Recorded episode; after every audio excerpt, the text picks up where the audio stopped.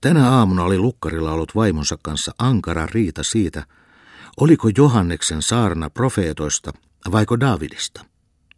Vaimo oli väittänyt sen olleen Davidista, mutta Lukkari itse oli tiukannut, että se oli profeetoista. Kuten luonnollista, kehkeytyi tästä asiasta aviopuolisoiden välillä ensin pieni ja sitten vähitellen iso riita.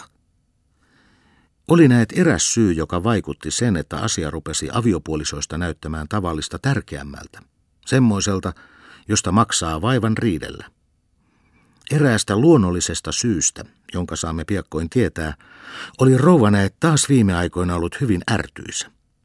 Se ei sietänyt kerrassaan mitään, ja kaikkein vähimmin hän saattoi kärsiä omaa miestänsä. Ei ihme, jos oli sukeutunutkin kerrassaan ankara riita. Vaimo oli lopulta menettänyt malttinsa, haukkunut miehensä pahan päiväiseksi ja loppujen lopuksi jo lähestynyt iso maitokapusta kädessä niin uhmaavana, että lukkari oli nähnyt paraaksi peräytyä pois koko talostaan. Mutta hän ei heittänyt itse asiaa. Se kyti hänessä.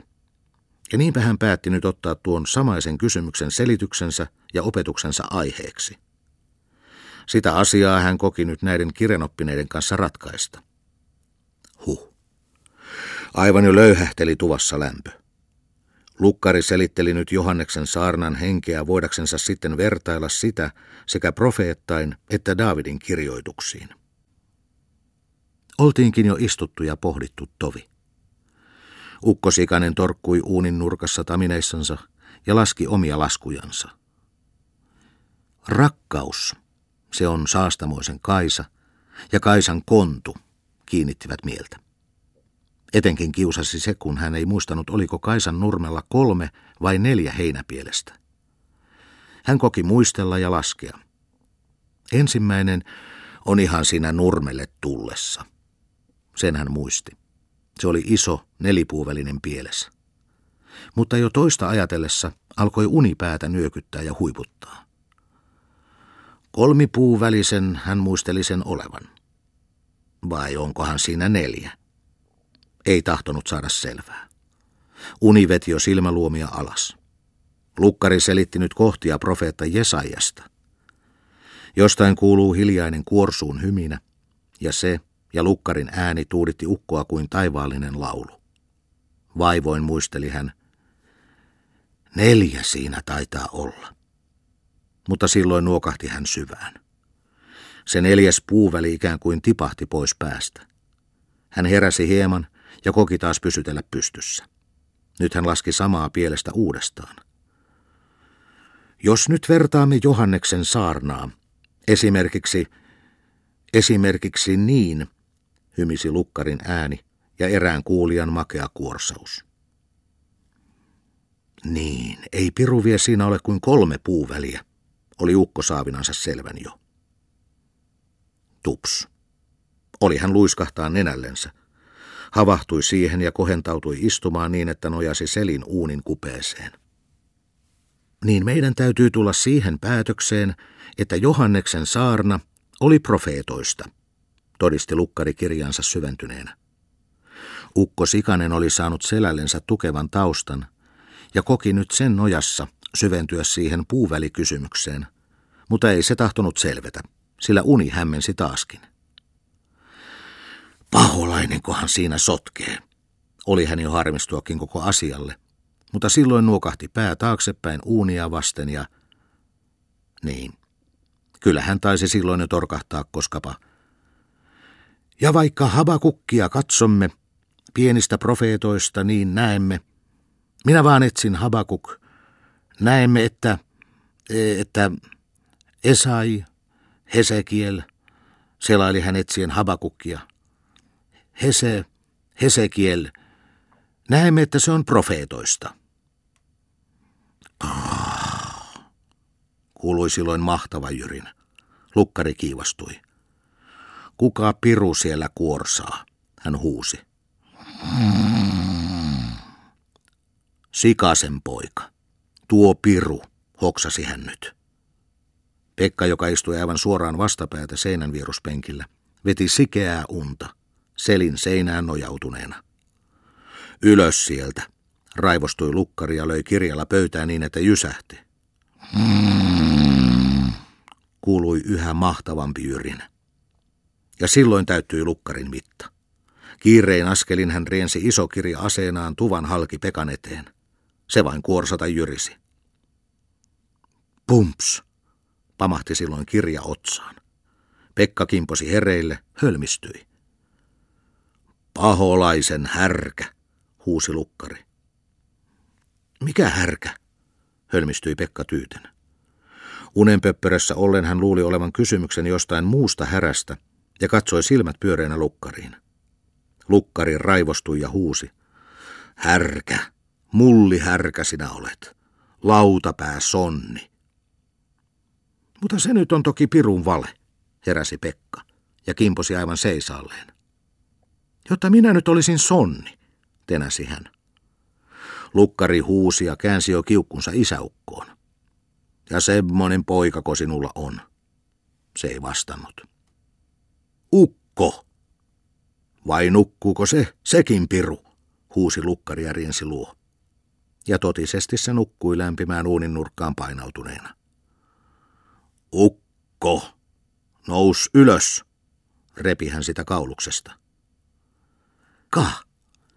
Heräsikin se, ja kun lukkari yhä ravisteli ja haukkui, selvisi hän ja jo käski. Ka! Elä nyt revi! Jota tässä saa rauhan. Hänestä tuntui, kun olisi herännyt suloisissa kotioloissa. Unta silmistänsä hieroissaan hän puhelikin. Oli tuossa niin lämmin ja hyvä olo jotta arvelin, jotta jos tuossa torkahtaisi. Lukkari huusi, haukkui ja sätti. Tapaus oli herättänyt koko tämän hartaan seurakunnan. Jotkut haukottelivat laiskasti. Toiset hieroksivat unentihrua pois silmistään, ja niin oli herätys käynyt koko joukon läpi. Alkoi se työ jo luistaa.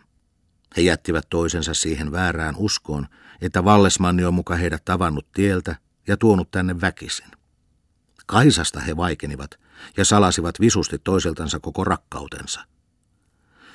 Nyt he olivat vastikään syöneet tukevasti. Lukkari oli pakottanut heidät ostamaan katekismuksen ja määrännyt, että heidän pitää opetella siitä ulkoa ainakin kuudes käsky ja vaivaisesta syntisestä vähintään ensimmäinen lause. He olivatkin jo ryhtyneet työhön. Pekka selaili kirjaa. Ensi kerran elämässään hän moisen ihmeen oli kätensä ottanut. Näkyykö sieltä mitä?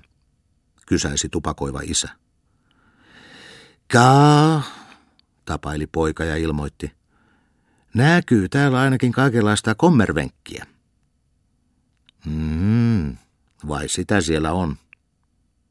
Kaa, myönteli Pekka. Jopa selittikin arvellen. Eivätkö nuo liene niitä kirjanpuustaimia. Ja ikään kuin esiintyäkseen asiantuntijana kohentautui isä silloin lähemmä, kurkisti kirjaan ja ilmoitti.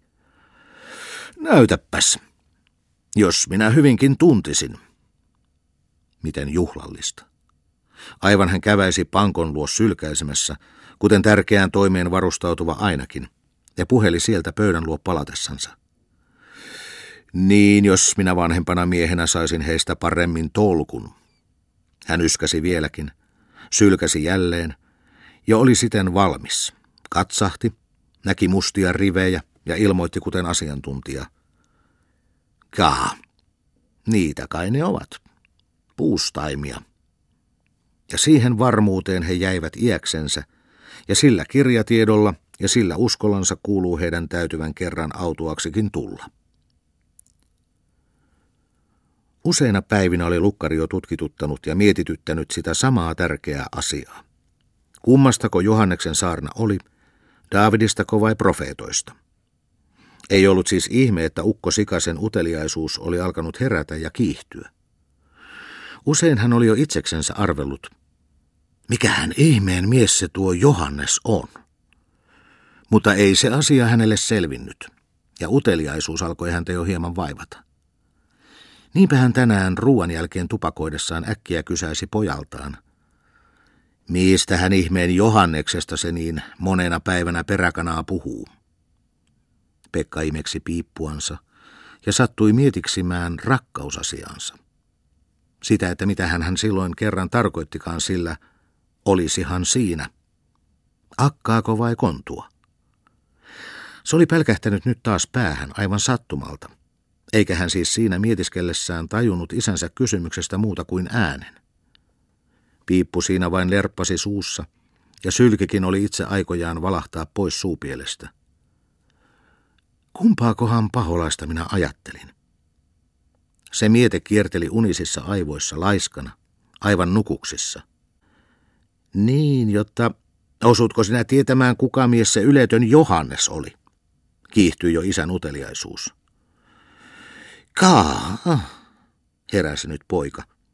Sylkäsi sylen pois ja tiedusti. Niin mitä? Kase. Ja ukko toisti taas kysymyksensä. Poika kuunteli taiten, imeksi savuja, näytti punnitsevan asiaa, ja kun se ei ottanut selviytyäkseen ja ruokaunikin jo painosti, vääntäytyi hän penkille mahalleen samalla valehdellen. Kas sitäpä minä tässä juuri itsekin ajattelin, jotta on se mahtanut olla vähän eriskummallinen jaska, se Johannes. Kun sen saarnakin on niin kovin sokkeloinen, jotta ei lukkarikaan siitä selvää saa. Ukko joutui ymmälle. Pekan vastaus kiihdytti vain uteliaisuutta. Vaiettiin. Ukko tupakoi kumarassa ja mietiskeli Johannes kysymystänsä. Poika haparoi joitakin risoja päänsä alaiseksi, ja siinä aikojen jo painautua uneen, tuli taas miettineeksi rakkausasiaansa. Laiska ajatus johtui siitä rippikouluvaivoihin, ja hän arveli isällensä. Sinulle se oli toki hyvä, jotta satuit elämään sen hyvän papin aikana. Niin, jota sait ja ilman rippikouluakin ottaa eukon. Kaa, yritti isä, mutta Johannes ajatus sotki. Poika loikoili, punnitsi asiaa ja oloja, ja hetken kuluttua arveli. Nämä nykyajat ovat tässä lukuasiassakin tiukkoja aikoja, kuten kaikessa muussakin, jos nuo eivät sitten ajanoloon hellittäne. Niin mitkä? Heräsi isä Johannes mietteistänsä, sillä hän oli ollut taas nukahtamaisillaan. Kaa, tapaili poika, mutta ajatus uupui siihen, sillä unen maukas esimaku sulki jo kaiken. Pää oli kuin lyijyä. Ukkokin huomasi, että häntä torkutti.